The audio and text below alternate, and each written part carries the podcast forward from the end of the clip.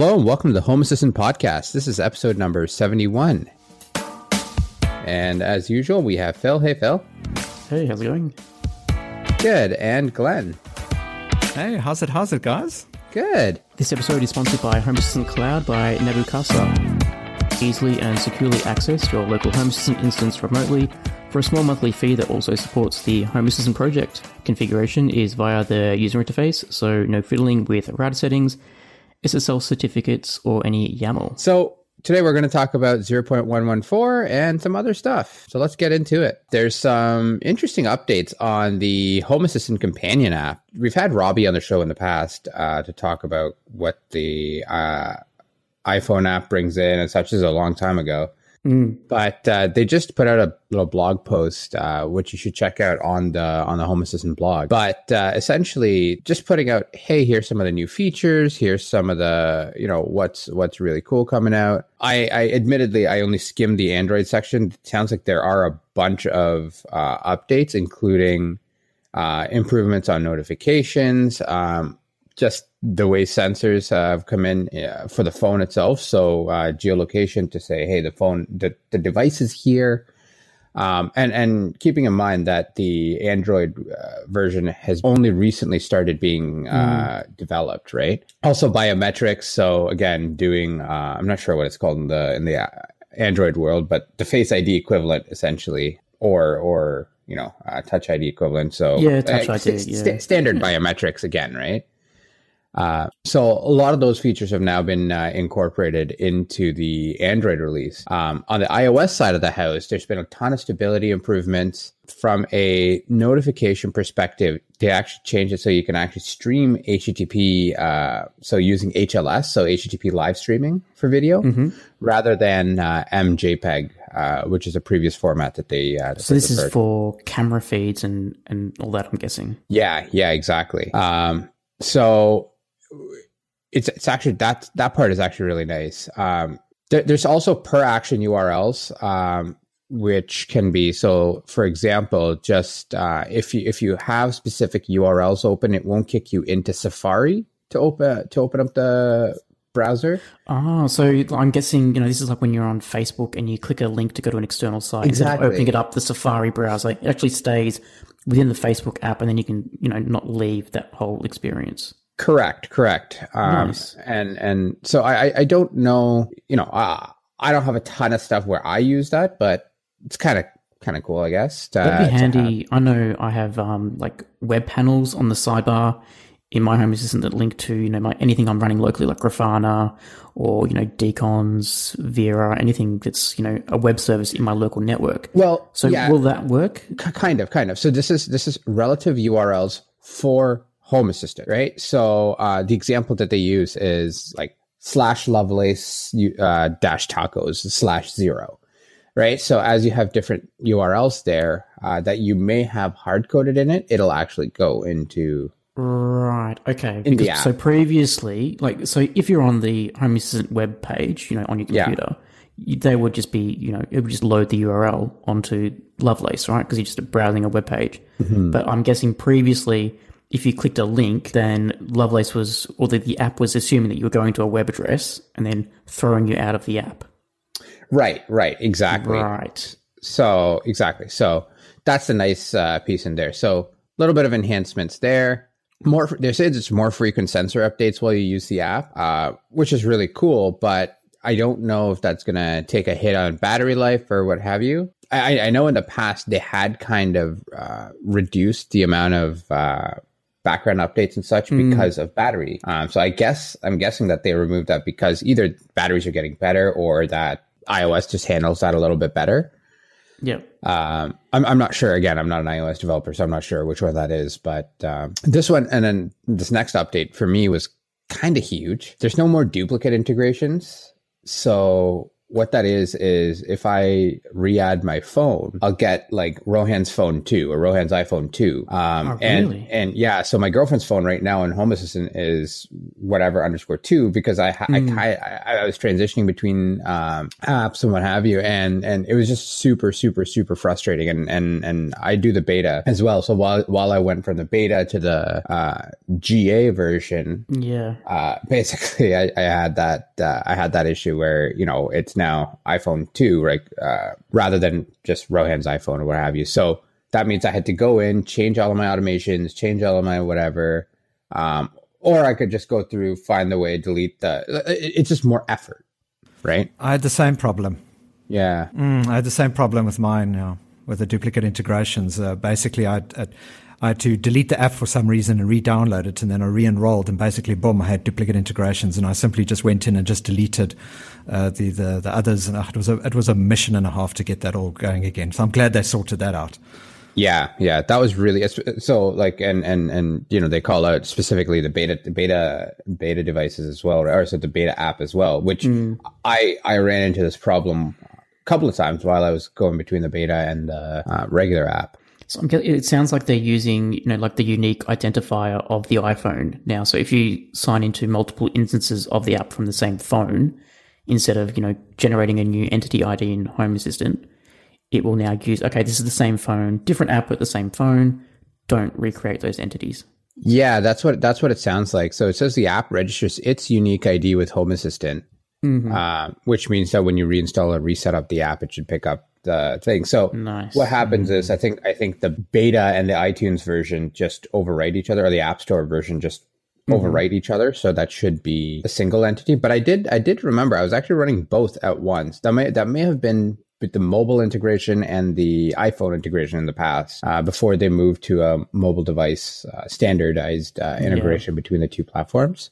Yeah, so uh, I, mean, I mean, regardless, I- I, I don't, I don't know if it'll never happen, but I think, I think the chances of it happening are a lot less now, which is really nice. Last thing is uh, from an iOS 14 perspective, uh, they're adding a bunch of, uh, or they're looking into using uh, widgets and you know what else they can do in that sense, right? Uh, I'm not, I'm not sure if this is a work in progress already, or if it's just, uh, or if it's just you know kind of ideas, but that will kind of be interesting to see.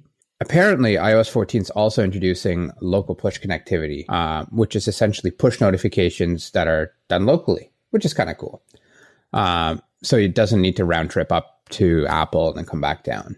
That would be much faster. I think that is something that they've wanted to put into iPhone since day one. People wanted Mm-hmm. local push, and then the alternative was uh, server push notifications. So it's quite interesting to see that that's actually coming in. Uh, what's it, 14 years later? Yeah, yeah. Well, it, it's it's interesting because they even have, uh, you know, they, they even talk about like, you know, it's, hopefully it'll improve the experience for, especially for folks with boats and RVs and such, right? And and and we've talked about both kinds uh, in in our in our podcast where, you know, hey, here's someone with a boat that's trying to do so and so and so, right? And then and now again, if you're in the middle of somewhere, a lot of your notifications don't work. A lot of what whatever, right? Your Like, voice assistants don't work. Yeah. yeah, yeah, exactly. So having local push is super handy in that sense, um, I think. particularly for devices, you know, like emergency devices, you know, like smoke detectors, carbon monoxide sensors. If you have to uh, rely on a cloud being, you know, online to then ping everyone's phone in that emergency when that alarm goes off, it sort of defeats the purpose, right? Yeah, well, exactly, right. So, um, one other change, and this came in through another another uh, blog post as well from Robbie, is um, the iOS companion app is actually moving to uh, being branded as uh, from from Nabu Casa. Um, and essentially, what that is is it, it it opens up a lot of possibilities for the app itself, right? And uh, in the sense of there's a, there's a lot of limits on individual developer accounts that you can do. That means making collaboration is difficult, so on and so forth, right? Um, and and essentially, what Robbie's point in this blog post was is that um, if you know if there was an update that was needed or so on and so forth, they had to wait on Robbie, right? Whereas uh, putting it in this, so it comes in as Nabu Casa. That doesn't mean that it's you know that you need a subscription. It doesn't mean any of that. They just needed a legal entity to. Uh, register the app app against. Yeah, right? they, they Uh, essentially needed a, a business developer's account through Apple, which Correct. you can't get as a person. You need like you know, in Australia we call it an ABN number, like a business number. You would need like a Mm-hmm. a business ide- uh, identification number for Apple to give you you know that sort of developer account. Exactly, and and and Nabu Casa is that right? They are a legal operating entity, whatever you want to call it, right? Um, that doesn't mean that there's going to be a charge for the app. That doesn't mean any of that stuff. So just make sure that you know we're we're clear on that, right? Um, When I first saw the tweet, I must admit, I thought, oh no, they're going to, you know, require a Nabu Casa subscription for users. I thought, oh no, that's not going to look good. But when you actually get down to the crux of it, it's literally just moving Git repositories, right? Like we need to change the ownership of who owns the code. And to do that, we're going to need people to, I think they need to re-enter their password when the new update comes through, just to confirm that it's coming from a new source. Yeah, yeah. There's and and and and exactly it, right. And so with that, I mean, really, not a lot should change functionally or anything like that. It just it just makes it easier for the developers on the back end to uh, to manage it. Um, at as of the time of this recording, that hasn't been flipped over yet. I don't believe. Um, so and and and you know the blog post says they don't expect it before August 10th, which again at the time of recording for me is tomorrow. Uh, for Phil, who lives in the future, is now. Uh, but again, that's not that. It's not like that's a hard date, right? That that's their expectations. So Plus, take it's that. Apple, right? Apple could find, you know, that you're using some random API that they don't like anymore, and bam, there's exactly. delay. Exactly. So so that's going to take a little bit of time. Um, so but that, that but that's kind of what's happening in the uh, in the mobile front uh, with the companion app uh, that that the team has put together. I do hope if uh, they're going to add widgets to iOS, that they at least add the same widgets to Android because Android's had widgets for years, and Yeah. I just feel as though we would have the superior widget experience anyway. Yeah, I, I don't personally. I don't know how I feel about the widgets. I, I even on Android, I always thought they were kind of ugly. Um, really, and and it's like Lovelace for your home screen. they're, they're super handy. Don't get me wrong. I just I just hate the look of them personally. And and this is just one of those really weird me preference, like my personal preference things. Yeah, yeah. Um, I mean, with that said, will I have widgets when it comes out? Probably on my home screen, right? Um, but yeah, it, it's it's. I don't know. I'm, I'm I'm just not a fan of the way they look. Of course, we've got to try them out. I mean, hell, a new feature comes out, we've got to, got to give it a shot and see if see if it's nice. I mean, it's probably a novelty that'll wear off, and we'll go back to uh, the good old home screen with all the icons on it. Um, but you know, hey, got to try it, see if it works. Yeah. Hopefully, we could do some cool stuff with it as Home Assistant. Uh, I see it as a as a win. So yeah, we'll give it a shot. Agreed. Agreed. So, um, yeah, I mean, and I- I'd I'd love to see what what's uh, happening on that front there too, right? And and again, that that's some of the stuff that they were kind of saying that they're you know we're looking forward to where this is going, not necessarily that hey you're going to get widgets by the time iOS 14 drops, right? So just just to level set because I, I I I can already you know see people uh, tweeting at Robbie going, "Hey, you said this," and so just just just to make that clear, um, it it is a work in progress, right? Or or just ideas that they're thinking of doing. Yeah. All right. So Home Assistant 0.114 is out today, and we have some new features, and it seems to be the, the, the flavor going on at the moment, but Lovelace has joined the dark side. And if you upgrade this time, uh, what's going to happen is if your device, so if you're using, I'm not sure if Windows has it yet. I know Mac definitely has it. Mac OS has it. If you have dark mode enabled on your uh, device, when you open Home Assistant, it is going to uh, load the the dark theme of Home Assistant. So that also brings in a whole bunch of new uh, color options to the user interface. So from the UI, you can go in and choose colors, you know, like secondary colors, primary colors, you know, what color should buttons be, etc. Uh, without needing to touch any YAML. So previously, if you wanted to That's awesome. do some like theming of Home Assistant. You know, you may see on Reddit or Twitter, you know, some cool screenshots of people, you know, doing some themes to their Home Assistant instance. Previously, that was done through um, themes, which are all done through YAML. But now there are some, uh, not all the options are available, but most of the options are there where you can choose colors in the user interface and, and get it in real time feedback of what it's going to look like. So That's great. I, I wonder if that's exportable Um, I guess it is because it just dumps it into UI Lovelace right at, at some point, and then I haven't seen. I yeah, I, I haven't. I haven't gone into that button yet because I use like all my YAML files are like have themes in them anyway. yeah, But yeah, that'd be interesting. because I'm thinking somebody comes up even even you know not necessarily a I don't want to call it like a full theme theme, but somebody comes up with a cool color scheme and it's like, hey, you know, I like that. What what did you do? And I don't want to have to go in and you know color pick every single Or entity screenshot or it. every single yeah yeah exactly. So hopefully that'll be that's uh, that's a thing that's there as well. So I wonder if they're going to allow you to assign a theme for dark mode and then a theme a theme for light mode. Uh, that'll be actually quite cool. So you can actually do your own themes. I wonder if they'll allow that. So there is uh, the ability for you know to, you to call a service to set a theme against your Home Assistant instance. Yeah. And as part of that, they have added a new attribute that allows you to specify a dark theme version. So, for example, you may have you know a theme called Glen's you know Lovelace, right? And you have a day version and a night version. And depending on you know if your computer's in night mode or day mode, your Glen theme will be loaded with the correct one. Oh, that's cool. That is really nice. That's yeah. nice. Yeah. Um, repeat and choose options are now available in the UI automation editor. So, uh, in the sense that we, we talked last week about, or last episode, sorry, about uh, what some of the biggest changes are in automations and scripts. Um, and we talked about the chooser and the repeat abilities as well. Um, so, that from an automation editor perspective and, and, and a script editor perspective has now been ported towards to the uh, UI as well. Nice. Uh, something that caught me out in the in the beta is uh, changes to the automation turn off service.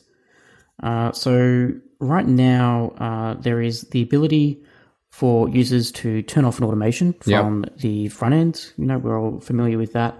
Uh, and what happens now is when an automation is turned off, any running executions of that automation will also be stopped. They'll be killed mid process. And this actually caught me out where I have some automations that one of the first actions it does is it turns itself off just so there's no race conditions. You know, I have a couple of motion sensors that could do the same automation, but I don't want the automation to go off twice very quickly. Uh, so I would my first action would be to turn the automation off, and of course, when I upgraded, the first thing that would happen is that it would turn itself off, but it would just kill itself, basically committing suicide. Wow. Uh, so there is a new flag that you'll need to add uh, to your automation turn off service. I think it's uh, stop underscore actions. You'll need to set that to false. It now defaults to true as of this release. That, that's, that's really only affects it when you're mid automation though, right? Correct. Yes. But I can definitely see a use case for this because if you're using the repeat, now I cannot recall whether you can specify an indefinite repeat yeah. uh, condition.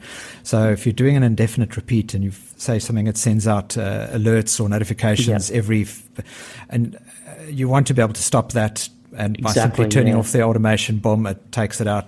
I think it's fantastic. Yeah, definitely. Yeah.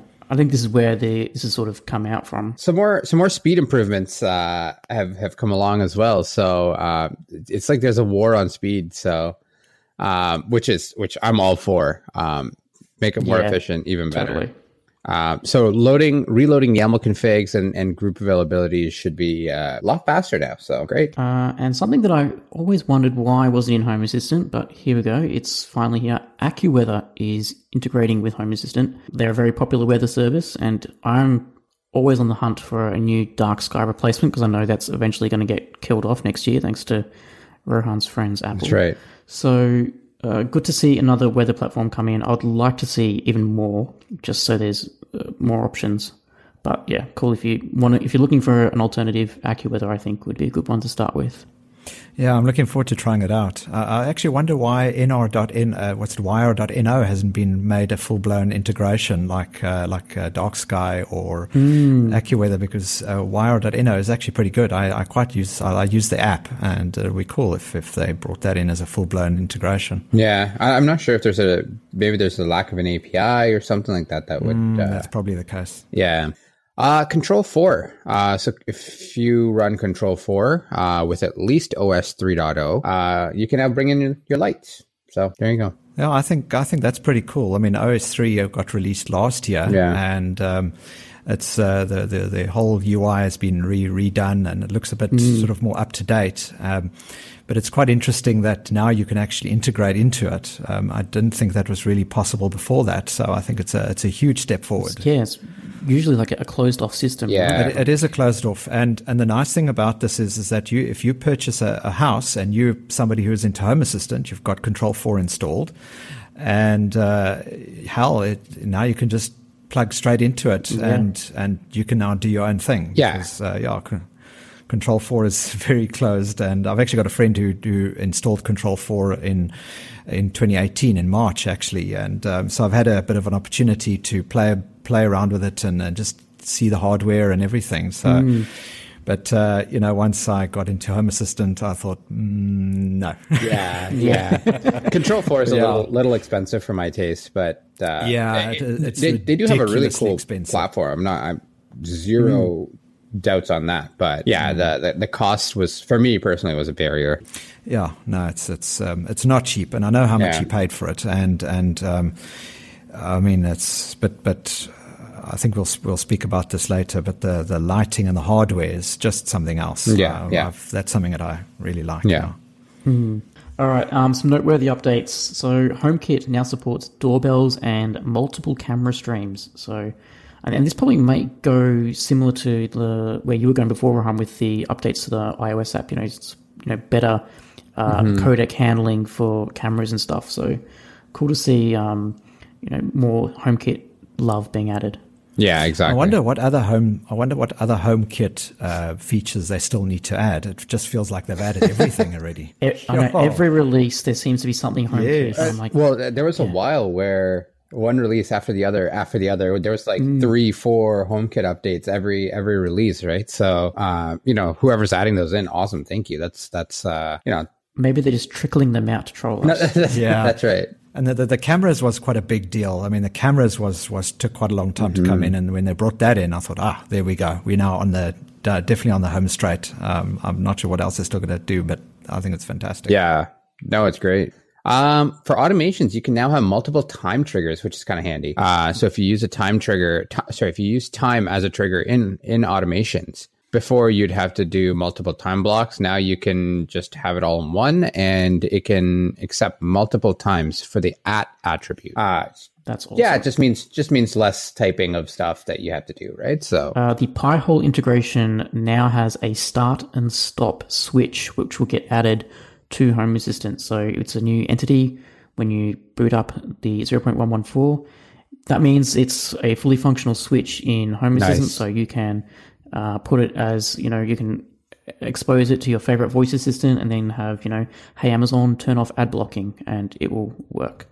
So, uh, not that you would ever want to do that. Yeah, yeah. uh, I'd, I'd, probably say the opposite. Hey, turn on ad block. Yeah. um, which also sort of leads us into the breaking changes. So, as part of that, uh, the uh, enable service for Pi-hole right. has been removed. So, if you were automating your ad blocking, so maybe you know uh, if you have a, an automation set up when your TV turns on to turn ad blocking on and then off when you turn it off, you will need to update that automation just so it uses the switch instead of that uh, enable service. Um, also, Meteo France, uh, which is uh, the French meteorological service, I guess, uh, is moving to an API, which is really good to hear. So, but the result of that is sensors and attributes are no longer available.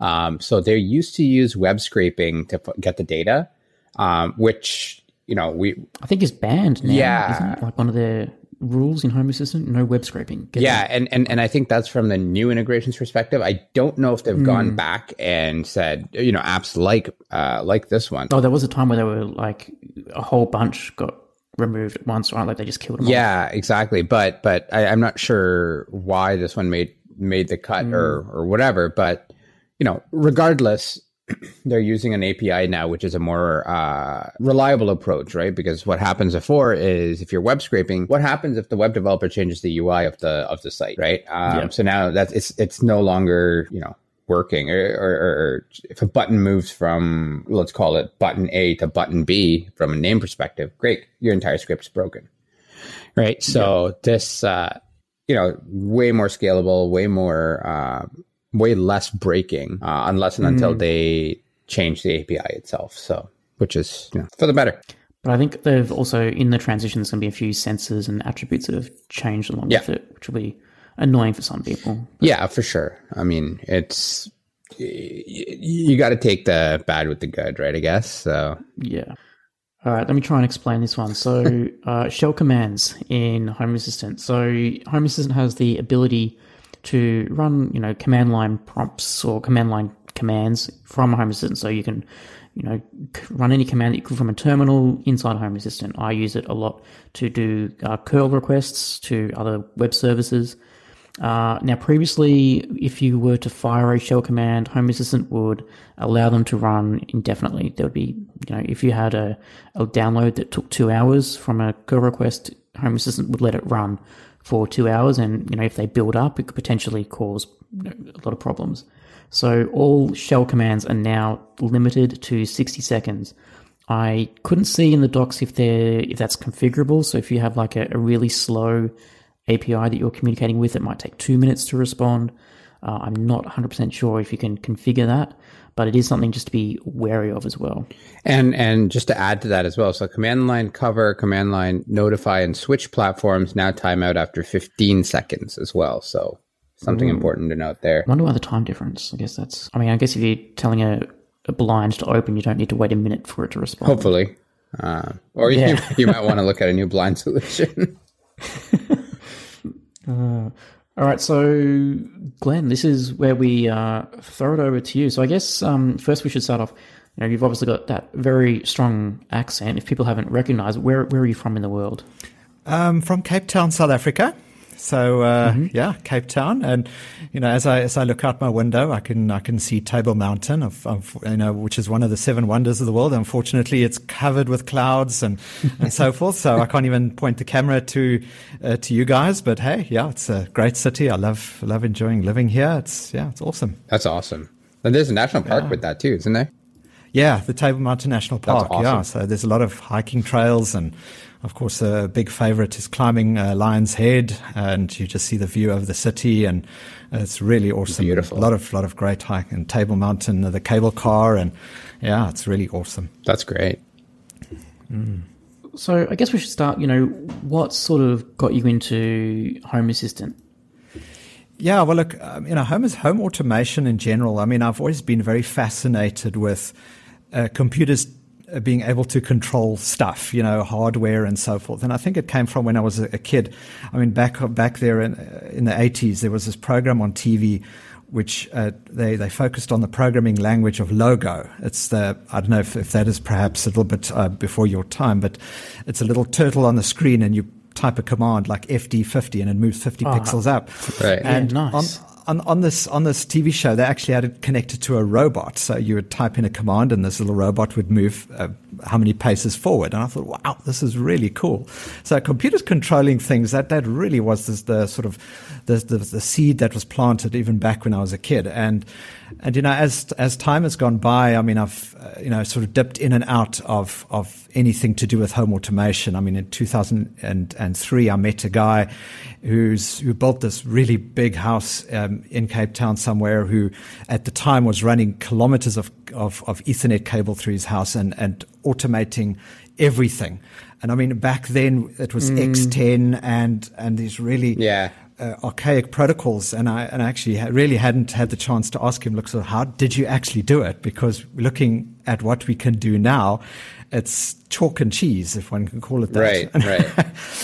and then. Um, and then I also I listened to a podcast called the HD TV and Home Theater podcast with Ara Derderian and, and Braden Russell, and they started getting into home automation with Insteon, and and I just was absolute in envy of what they were doing with Insteon. I mean, we're talking about oh, I, I don't know. I think it was 2010 or 2011. I don't know when when Insteon came out, and and I've been wanting to to import a lot of these devices because when I look at what I can find here locally, it's nothing. I you just can't find anything. You have to import everything because it's so niche, and um, or you go with the, the the sort of brands like the Control Fours and the Crestrons of the world, but that's like completely out of our out, out of our budgets and, Yeah. and means. And um, and I just well Insteon they only work on on 110 volts, and we got a 220 volt, uh, so I couldn't even import the Insteon uh, stuff because I quite liked at the time the way they were doing it. And um, you know, so uh, the years rolled on, and um, and this is where I'm going to probably also talk about talk about the lighting in a, in a second. But I was I was introduced to a, a company called Quick Switch here in South Africa. It's a local company that does um, relays and so forth. Mm, I thought, cool. oh, this is really cool. Yeah, and and then it was uh, it was probably about a, a, year, I think in 2017, when I actually bought a QuickSwitch relay and and a you know I thought let's let's play with this. I mean I I heard of Home Assistant, but I never really knew much about it. And then it was actually only in March, sort of February, March in 2018, when I actually bit the bullet and said, okay, let's do this. We're now got to get into this, this, this Home Assistant thing and see what it's about. I managed to get it up and running and, and suddenly it was like, holy moly, but the possibilities of just becoming endless yeah. here. Okay, this is this is something that's going to be awesome. Yeah, and that's how I got into it, and uh, it hasn't stopped from there, and and it's just been going forward ever since. At Parker, our purpose is simple. We want to make the world a better place by working more efficiently, by using more sustainable practices, by developing better technologies. We keep moving forward. With each new idea, innovation, and partnership, we're one step closer to fulfilling our purpose every single day. To find out more, visit parker.com/purpose. Parker, engineering your success you've been you've been kind of in the home automation game for a, a, little bit at least then yeah sort of just keeping an eye on things and and seeing what's going on and watching the evolution of home automation yeah. i mean you know it's it's quite funny that uh, braden and ara on their podcast will say yeah this is the year of home automation yeah, because yeah. a lot of things like the the amazon echo started coming out and and they started getting features where you can control devices. And of course, all the, the smart home devices coming out are saying you can control it with, with the Amazon Echo or with Google Home. And, you know, and so and so this ball have started rolling and rolling and collecting more snow as it, as, as it's coming down the hill, just in terms of the amount of devices coming out. Mm-hmm. And, you know, 2018, that, that was basically my I can I can actually start to do this now because it's now becoming uh, feasible. And the nice thing is is that when I when I just because uh, I think what got me to discover Home Assistant was when I looked at QwikSwitch and I said I need because at the time I looked at QwikSwitch they they you could only they had a, a GSM uh, a device which would mm-hmm. send uh, commands to their cloud and uh, you know, it, it, looked a bit bulky at the time. It wasn't really that great. The aesthetics. A GSM, so you're basically running a, a 2G phone connection for to get access their cloud. Yeah. Yes, that was at the time. This was in 2016, and I thought, no, no, no, no, no. This just so I kind of left it. And then when I when I got back to them a year later, they had improved it by actually introducing a a, a small hub.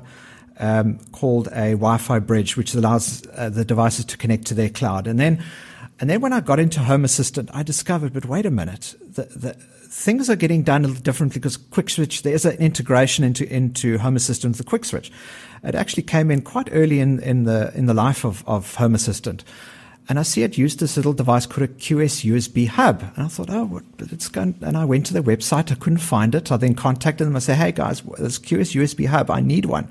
He said, no, we don't make them anymore. I said, surely you've got to have them. I need one. Yeah. He said, not a problem. I'll make one for you and I'll ship it to you. Sure. And I mean, I mean, QwikSwitch is virtually down the road from my office. I mean, uh, but um, actually through a friend, I, I, got I got this QS USB hub and I got everything going, and and suddenly, boom, I was able to now control these relays. I only had two relays at the time, just that I hooked up to a lamp that I played with, and I, I, and I said, okay, this this this is definitely gonna this is definitely going to be my lighting solution and and and uh, going forward because now I can actually control this lot. Now let's get started. Yeah, that's awesome. yeah. So you, you talked about and, and, and not not to switch topics back and forth like crazy here, but uh, we, we talked about Control Four and and your um, your your friend somebody you know has a Control Four installation. Um, why? I, I mean, you, you, mentioned you don't want to go that way because of cost. Were there any other barriers? Was there anything else? Um, yeah, look, when when uh, my friend did his control uh, control four system, it was actually at exactly the same time that I actually got into Home Assistant, right. and I and I and I said to him, you know, because I would have wanted to be able to get him going on Home Assistant rather than actually go and spend uh, the money that he did on Control 4. But mm-hmm. it was also at the same time where I was trying to figure out lighting in general with, with home automation. Yeah, yeah. And I, I, found I found the holy grail of lighting with Control 4. And yeah. looking around at what lighting, how lighting is done everywhere else in terms of, of the smart home, you know, where you've got uh, uh, smart bulbs, you've got smart switches, you've got, but I, I, in every sort of solution, I found a flaw because if you, if you look at, and, and this is where, this is also why I picked uh, Qwik Switch because uh, Qwik Switch is giving me actually the ideal uh, sort of scenario because and maybe just, I know I'm going a bit on a tangent because you've asked me about Control 4, but I'll, I'll get there in a second. But essentially, Qwik Switch works that you wire in the relay uh, to a cluster of lights. So, for example, in my study, mm-hmm. in my lounge, in my kitchen, there is a relay in the roof that controls those lights. And the the, the, the little QS USB hub. I mean, it's a, it's a, it's about the size of an Oreo cookie, and you plug it into the Raspberry Pi via the USB. Uh, there's a, a Hass.io, uh, you know, Home Assistant add-on which which we put together for it, and it talks locally via an API locally to this QS USB, and then it emits a a, a radio signal. So it's it's basically in the same sort of frequency range as uh, Z wave. So in okay. in in South Africa, the Z wave frequency is um, is eight six. Yeah, it's eight sixty eight point four. That's the South African close. Z. Very close. I, I don't know why you know that, Phil. yeah, now the, and and the thing is, the the qwik switch's frequency is 400 kilohertz below the Z wave frequency, so it's a proprietary frequency. Oh, interesting. Um, it's proprietary. So it was a frequency that was allocated by our uh, communications, uh, uh, you know, mm. ICASA, which is our communications association of South Africa. And so that's also why that you, you don't get qwik switch anywhere else in the world because imagine trying to have to. I mean, that's the problem that Z Wave, I would think, has because there's so many frequencies all over the world with Z Wave yeah. devices. I mean, I can't go and buy a Z Wave device in Australia or the US because it's not going to work if I had a Z Wave hub that was purchased here. So the the the quick frequency it's it's nice and low. Uh, it's it's um, so that means it you know, as compared to Zigbee, for instance, where Zigbee is 2.4 gigahertz, where, where yep. qwik switches is 868, it can penetrate through walls. I mean, I've got a relay sitting, uh, controlling a cluster of lights basically below my office, which is on the first story of the house. My, my house has only got one story, uh, two stories, but the only room in the second story is my office. Right. And it's sitting below. And the QS USB is sitting in my lounge connected to my Raspberry Pi, and it, and it is able to control that relay. So, and, and the nice thing about this is that the physical switches are actually switch plates. So they've got either two or four buttons on, and then you pair the button with the relay. So you can pair a button with five or say two or three relays got if you it. wanted to. So, so when you push the button, it turns the relay on or turns it off and and essentially you rip out the old switch, the old traditional switch. You close the circuit, and then you put the switch plate uh, switch plate over the the hole where the old switch was. So now you've got the best of both worlds. You can push a physical button to turn the lights mm. on and mm. off, and you can control it with Home Assistant. Right. So and and the, the the the problem that I have with a lot of smart home devices, especially, is okay, smart bulbs. Uh, you you've either got to uh, find a, a, a, switch that will turn them on and off yeah. because I, I fully believe in the fact that you should have uh, the the traditional light switch and obviously to be able to turn them on and off uh, physically because at the end of the day you're not the only one who's using your smart home it's your family it's your wife your kids your yep. um, your guests that, that come and visit and you know at the same time uh, you also, uh, and this is what I also like about the, the qwik switch, is this that you can either two or four buttons. And um, so coming back to the Control 4 now, now Control 4 has got what they call keypads. And th- this is what I really, really, really wish we could have in with, with the devices that we can get today is the keypad where you can configure the keypad with whatever combination of buttons you want. You can rip out some buttons, put in a bigger mm. button. You can put in a rocker switch. You can, and those buttons simply control relays and turn those relays with the group of lights on and off. And then obviously you've got the, the, the controller, which is essentially the, the home, home control for controller, which obviously these relays connect to, Yeah. and, and they're all sort of so. Uh, you know, and I quite like that system, and that's what I found with Qwik Switch. I said I've got uh, definitely the the best of both worlds. I've got the the sort of in quote keypad uh, capability where you've got the physical switch and you can program the buttons however you like. It's physical hard buttons, and also I don't have a relay built into the switch. The the other thing that I noticed, especially in the US and uh, probably in Canada as well, that one two by four inch switch box only contains one switch. If you look at even, I mean, the other the other uh, brands of smart switches that are very popular is obviously the the Caséta. Uh, what's it? Yep, um, Lutron. Lutron Caséta, uh, which also communicates locally to its hub and stuff like that. But the, the problem still stands that you've only got one switch. That means that if you want to add more physical switches, you have to uh, uh, actually put enough. For example, you know, I would I would go to uh, obviously the channels, the YouTube channels that I watch a lot, uh, watch quite a lot is Dr. Zzs and uh, Dr. Zzs and the Hookup. And when they did their smart home tours, I noticed one very pertinent thing about the US, the way they do lights, is that you can have four light switches and they're all two by four inch boxes sitting right next to each Yeah. other, like this big rectangular of light switches. Yeah. That doesn't happen in, in South Africa. If you want four switches, you buy one two by four and you've got four physical lights, uh, toggle switches or rocker switches in one unit. Uh, so you can imagine the conduit coming down to that light switch uh, from an electrical point of view. It's like it's just a plethora of wires. But also, uh, yeah, it's it's pretty annoying. We're we're we're exactly the same here. Um, I actually, you know what? For the most part, it's actually not bad. The neutrals are what's annoying because it'll just be one giant uh, bundle of neutral cables, right? Yeah, and and the the other thing is that our houses we don't use drywall in our houses, not at all. It's all brick and mortar. Right. So so basically, when the house is built, when that a conduit is put into the wall and that switches on the wall, that's, That's what you it. get. You, you, That's what Yeah. you get. Yeah. you get you can't go and cut a hole in the drywall to put another switch in or whatever the case is. So so if you go walk into the hardware store now at uh, you know anywhere in South Africa and you look at the switches they they um, they sell, it's um, one, two, four, and even six button switches, all in a two by four inch uh, switch enclosure.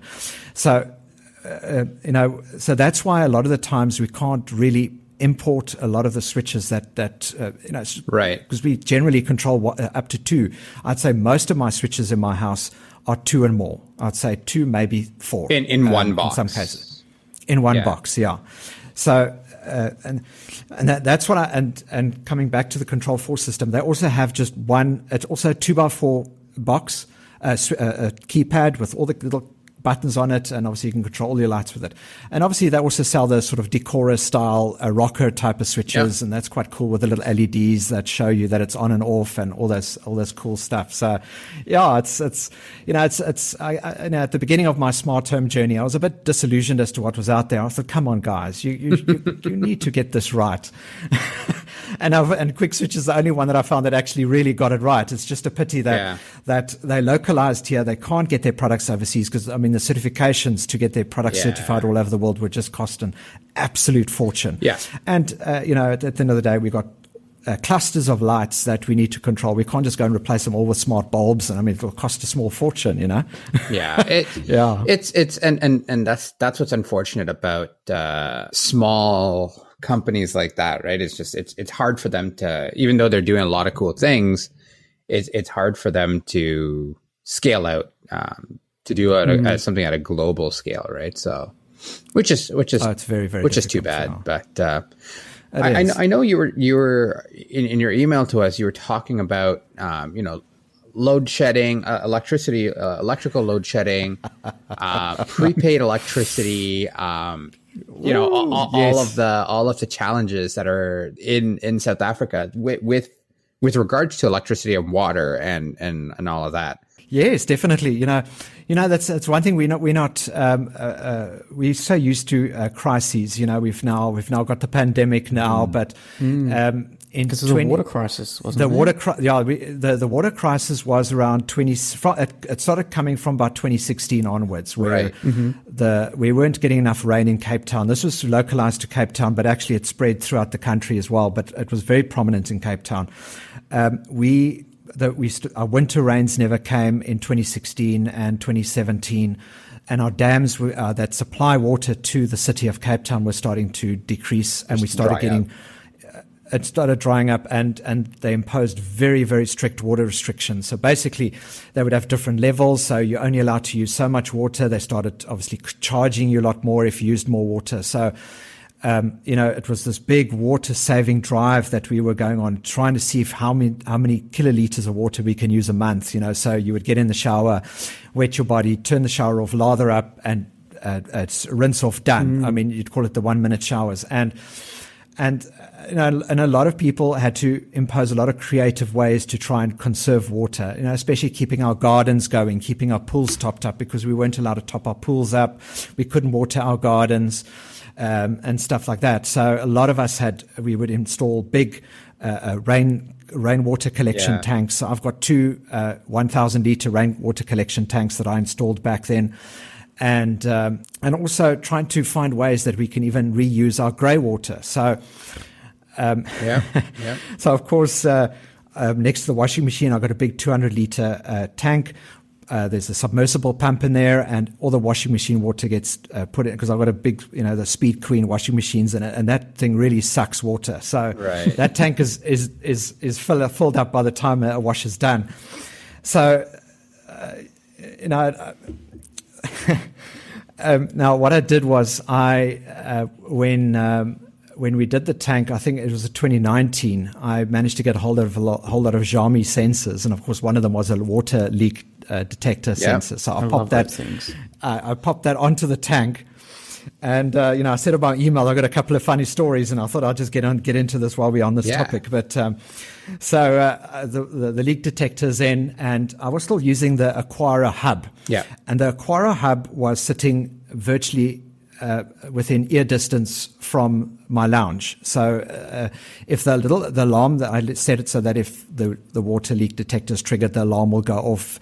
You would hear announcements on the Amazon Echoes all around the house. The notifications will get sent to all the cell phones, yeah. so that you know that the, this tank is overflowing. Because although we're very diligent in making sure that once the, the washing machine is done, uh, the tank is full uh, we go plug a hose into the submersible pump and pump the water out and water the garden with grey water. You know, mm-hmm. I would mm-hmm. say using grey water is not really the best for your garden, no. but at least it kept it on life support. It's something. You know? So yeah. it just it's something. And um, you know, and there's and there's times when uh, we forget to turn off. First of all, because the submersible pump's got a float switch, so when the water goes down, the submersible turns off. And we've had a couple of cases where we forgot to unplug the submersible, so the washing would be get done, and suddenly you'd hear this big spray in the garage, and all our cars would get wet. And oh no! but um, but coming back to the, the leak detector now, um, it was one one Friday, and I was I was going home and and uh, needed to stop at the shop to get some milk and and so forth. So I'm in the line waiting to for my turn to get to the till to pay for the milk and whatever else I was getting. So I get a notification on my cell phone to say this the water detector has been been uh, triggered has been uh, uh, triggered, yeah. and I think okay, I know my wife's at home, so I phone her and I phone her and phone her, phone her. The phone does just rings and rings and rings. She's not picking yeah. up. And oh, I thought, no. oh, jeez, okay. So any case that I'm, and I'm drop the milk in the yeah. I was very close to drop the milk in the groceries, but luckily I was the first. I was I was right in the front, so I'll just let it. I just thought, okay, let's just let's just get it done.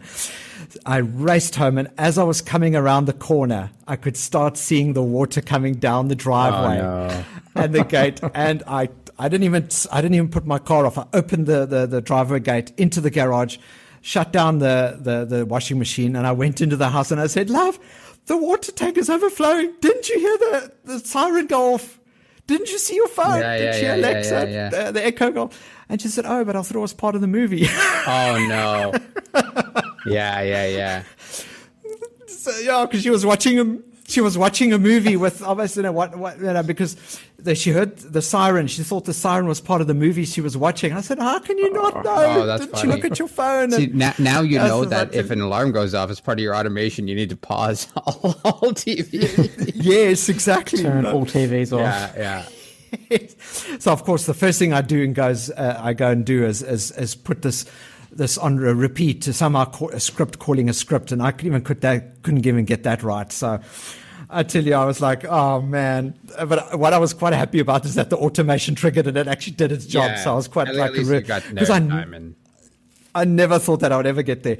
But, um, you know, you know, and then, um, uh, one other little projects that I did is I just with the ESP 8266 created a, a just a, a, a, tank level monitor as well, just for the fun of it, just to see if I can level measure the level of water in my rainwater collection mm. tanks which was quite a fun project to do. Um, it never really got off the ground where I actually deployed it, but the sensors, actually, the pressure sensor is still sitting in my one tank is uh, enough. Uh, right. So, because I, I kind of thought my tanks, you know, especially when, because uh, we, we got our, our winter rains around about June, I think, then, then it came bucketing down with rain and we and our dams are getting fuller and my tanks are always full they were always full so i thought mm, i'm not so going to spend need to know. yeah i don't need to know you know i mean i use the water when i when i when I empty the tanks, I empty them into the pool. So just to top the pool up during the summer. So I don't really need to do that. It's cool and all, but yeah. Um, so, you know, that on the, on the, on the water side of it, and at some point I was even uh, considering getting a Moen. Fl- I think the flow for Moen. I think yep. at that time was was. I'm not sure if I think that I, would started seeing uh, articles about it, but I couldn't buy it because I wanted to measure my water consumption so we can really on a fly check to see if we're reaching our target so that we don't go over. And if we do go over, then something happens, alerts or whatever the case is. But, shut off the water. You know, yeah, shut off the water. Or, yeah, yeah, you know, a lot of different things that I that I wanted to do. But I thought, uh, you know, we so that project got set aside. I mean, there's there's water there's water monitoring systems like the Moen is not cheap. I mean, no, I, I was actually um, looking at that when my water main broke, and uh, I just couldn't get it in time because my water main broke. and yeah, it, it always happens water, when you don't so. when you don't yeah, have it. Yeah, so. But uh, oh, I tell you that that's, that's a really it does look like a, a nice device. Um, so oh, that that will be a future project, and I even consider building one with a little turbine and and and so forth. But you know, it's it takes so much time just to get these things up and running and to build them. And uh, I thought, uh, let's just leave this for another day. Yeah. We'll we'll focus on something else. But um, yeah, the the other thing that we've been having a problem with is load shedding, and this started happening uh, from about two, 20, 2008, where the the country's generation capacity was actually starting to. Um, in other words, the, the, the demand was actually exceeding the supply, and they went mm. into a series of what they call rolling blackouts. So basically, they divided the country into areas yeah. and different time slots, and then for two and a half hours, depending on the stage. So if stage one is a thousand megawatts, uh, at stage two, is 2000, etc., cetera, yeah. et cetera. And then they would cut your power for two and a half hours and that could happen once a day, once every two days. If it's stage Jeez. three, then it's, it could be two to three times a day. So, you know, obviously a lot of companies and a lot of private individuals started installing generators and inverter systems and so mm. forth. Yeah. And, um, you know, so so with Home Assistant, what I uh, what I discovered during because we the load shedding at, at certain points would just stop. So the 2008 cycle lasted and then it stopped, and then um, maintenance because it's because of lack of maintenance on our power generation uh, units and and so forth that this started happening and and um, so there was a, a, period where it never happened. So that was great. So we, we could uh, actually forget about it. And then again, it started rearing its little head again in 2016, where we started getting load shedding. And then again in 20, you know, so it of goes on and off and on and off that they actually bring it back in. I mean, just before our, our lockdown, we were, we were going through a series of, of load shedding as well. And when I, what I noticed about load shedding is, especially that 10 o'clock in the evening um, time, that all the lights would go off, and then the lights would come back on, the power come back on at half past 12, and all my lights come back on as well. So, mm-hmm. All the, you know, especially the ones that are on the qwik switch relays, because they, they go back to their own state uh, mm-hmm. that they were on. So, at half past 12, you realize the power is back on and you've got to struggle through, oh, now I've got to switch everything off and so forth. So, so there I created an automation um, that I, I basically preloaded a Google Calendar with uh, with stages one to four in it, with the times for my area. And in Home Assistant uh, configured it so that depending on the stage, it would actually call a script to shut down. So first of all, turn off all the lights, shut down the computers, um, shut down Home Assistant itself, you know, shut down the Raspberry yeah, Pi, right, and you know, try and shut down as much as I can so that when the power, when power comes, goes out. Yeah. yeah. So, because the power doesn't go out at exactly that time, but usually it's about a couple of minutes after. So then at least it's Home Assistant's got time to shut everything down, mm. so that when the power comes back on, you don't have to worry at, two in the morning or whatever that suddenly all your lights are all all on and, and everything. So, so you know, it's those type of things that we had to take consideration of. Thank goodness that the the Eskom, our power supply company, has got a little uh, RESTful web service that that publishes the stage, so that I right. added in as a as a sensor nice. home assistant. Yeah. Uh, how are you running like home assistant? You're using like the Raspberry Pi, and if you are, could you use something like a, a phone charger to keep Home Assistant running during those brownouts or blackouts?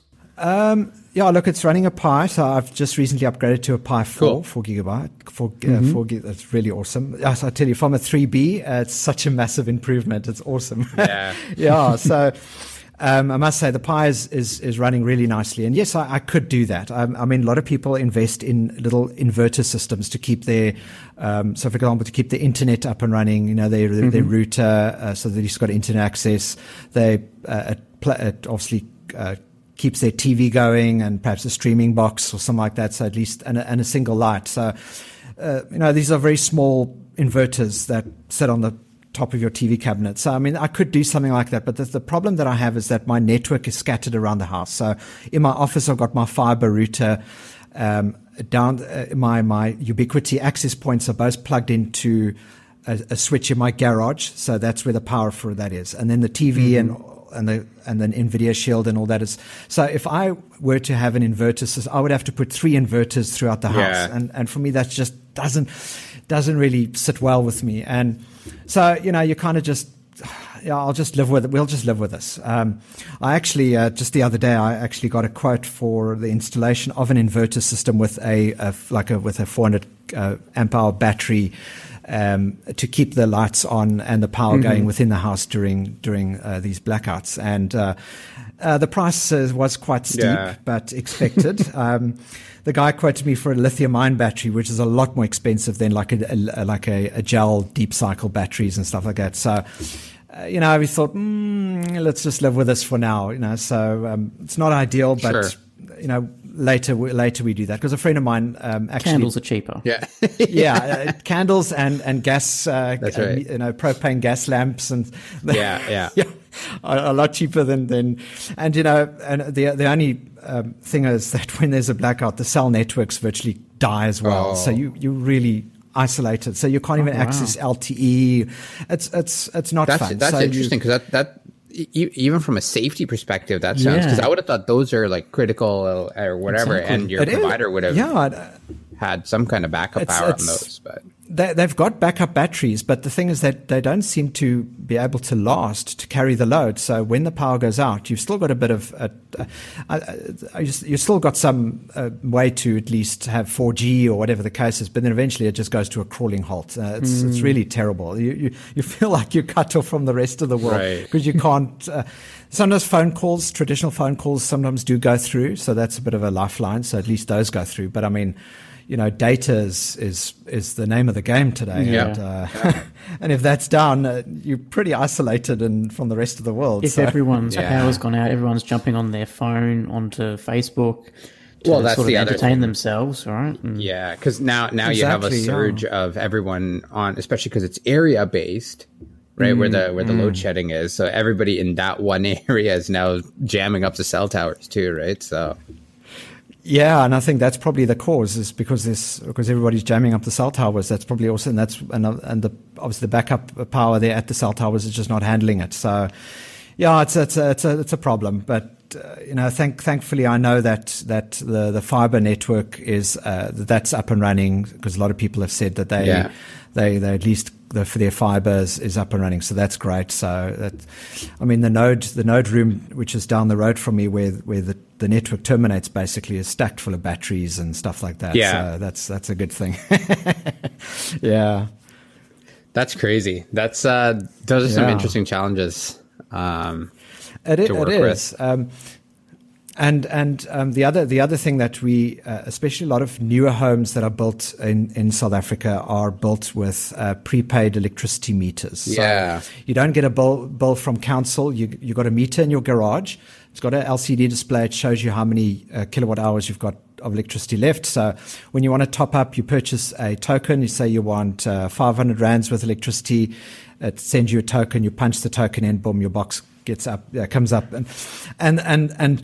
My, my one big project that I've been try, uh, been wanting to tackle, and I've actually did start it, is to be able to read that LCD display because believe me, guys, I've been caught so many times where I forget to top the meter up and boom, the power goes out. It's like, oh no, do we have load shedding? Oh no, we don't have. I can You see all just the haven't street lights on.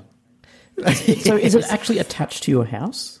Yes, it's basically in the main line. So that when the power comes into your house, it goes through the meter first before it actually hits your distribution board and everything. Right. So um, you you you're pretty much at the mercy of this meter. So if it runs out and you forget to top it up, yeah, then and then So then you I'm have to on go and I- outside in the cold, and you have to go out in your nice, you know, nice dressing gown and, and your and your moccasins, and, and punch in this code to turn on to get the power back on.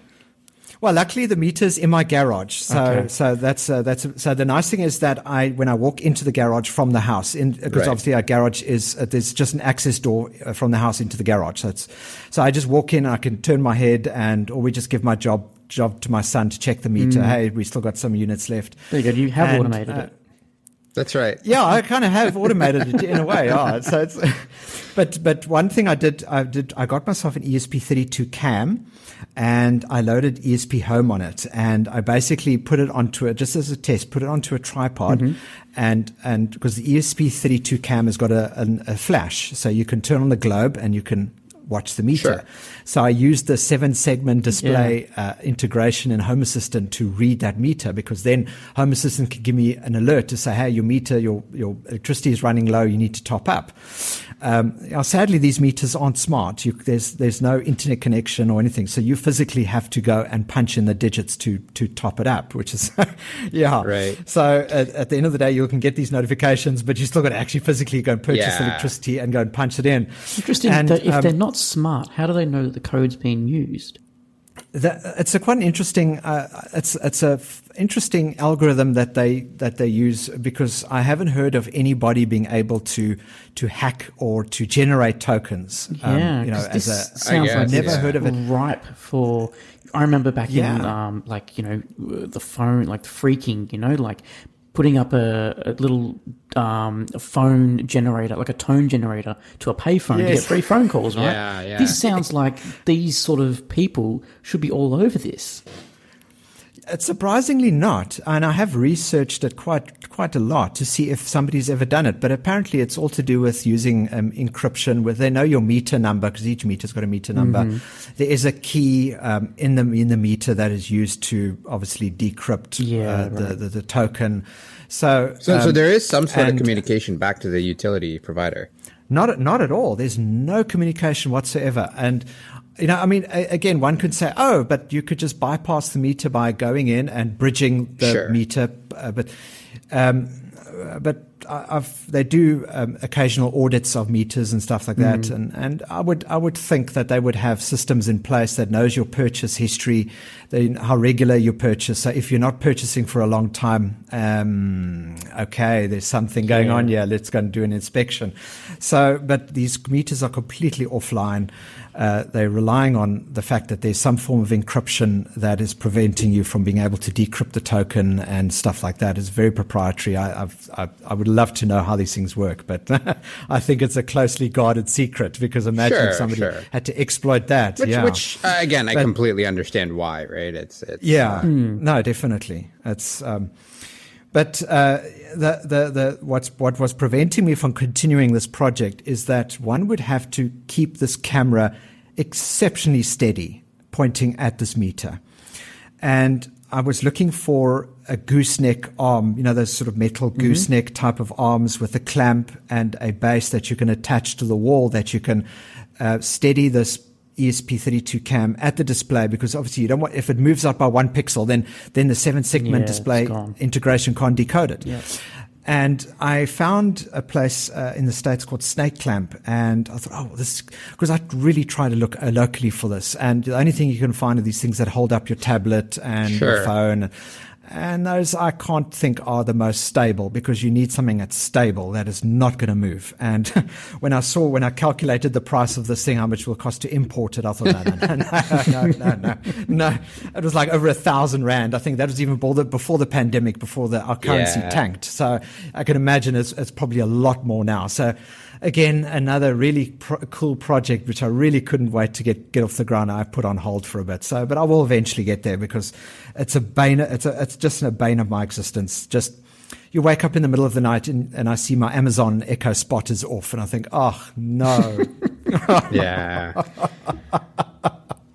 Yeah. So, I mean, those are very, very sort of uh, challenge, a lot of sort of localized challenges that we have and how we are trying to get our home automation systems to, to at least um, help a little bit in the way of, of just alerting us about this and managing things and, and, and stuff Yeah, like that. I, I, I wonder if the utility mm-hmm. is looking at doing something like again having something smart or with an app or something like that, right? Where they change out the meter and and mm. it's a little more intelligent. Just to say, hey, by the way, you're gonna run out of power in whatever, right? Yeah, because I know in Australia a lot of this they've got smart meters now in our homes, and they use like a, a Zigbee protocol, you know, just to Yeah. communicate back to a, base station, you know, instead of having to send people out to read the meters of how much electricity is being used. Yeah.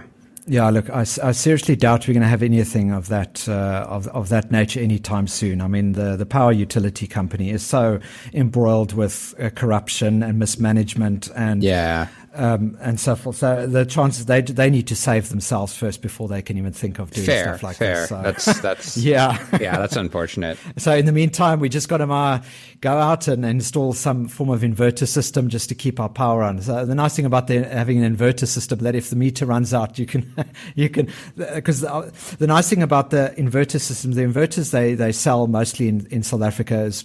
Uh, made by a Chinese company called Voltronic. It's the Axpert inverters, and you actually get a Docker image that um, uh, which, uh, which you connect a Raspberry Pi to the USB port, and then uh, via MQTT you can then monitor a whole lot of Ah, uh, stats Nice. and information.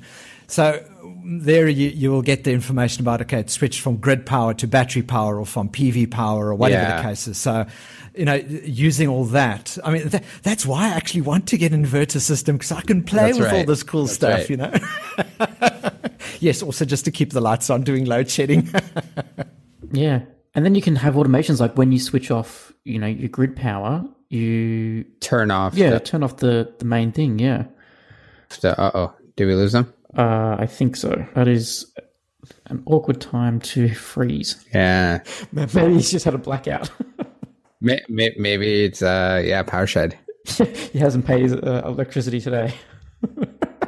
Oh no. all right, I don't know what what happened there. We, we were just saying that you, you must have forgot to put the money in the meter and you've gone had a blackout. you know, it's, you know, you know that you, you joke like that, but it's actually very possible. Thank goodness I checked the meter before the recording, and we still got a lot of off. And, uh, and sometimes we've actually had a case where they they tell us, "Oh, by the way, we're going to now start load shedding," and boom, the power goes out like within Oh, wow. minutes. So it's, uh, if it, if it happened, I wouldn't be surprised. Yeah, yeah, yeah, yeah. oh, jeez, yeah. Well, I guess that's probably a good time anyway to, to sort of wrap up. Um, Glen, thank you so much for coming on, uh, talking about your unique use cases and, and requirements for your smart home in South Africa. Yeah, no, thanks very much. I mean, I've got still so many stories to tell and, and so forth, but I guess we're running out of time. yeah, unfortunately. we'll speak to you soon. yeah. No, thanks very much. It was great. Thank you. Cheers. If you want to share your Home Assistant journey or come on as a guest, reach out to us at feedback at hasspodcast.io. That's H A S S podcast.io.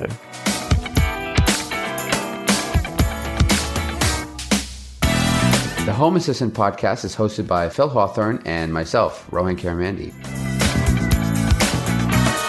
For links to topics that we discussed today, check out our show notes on hasspodcast.io.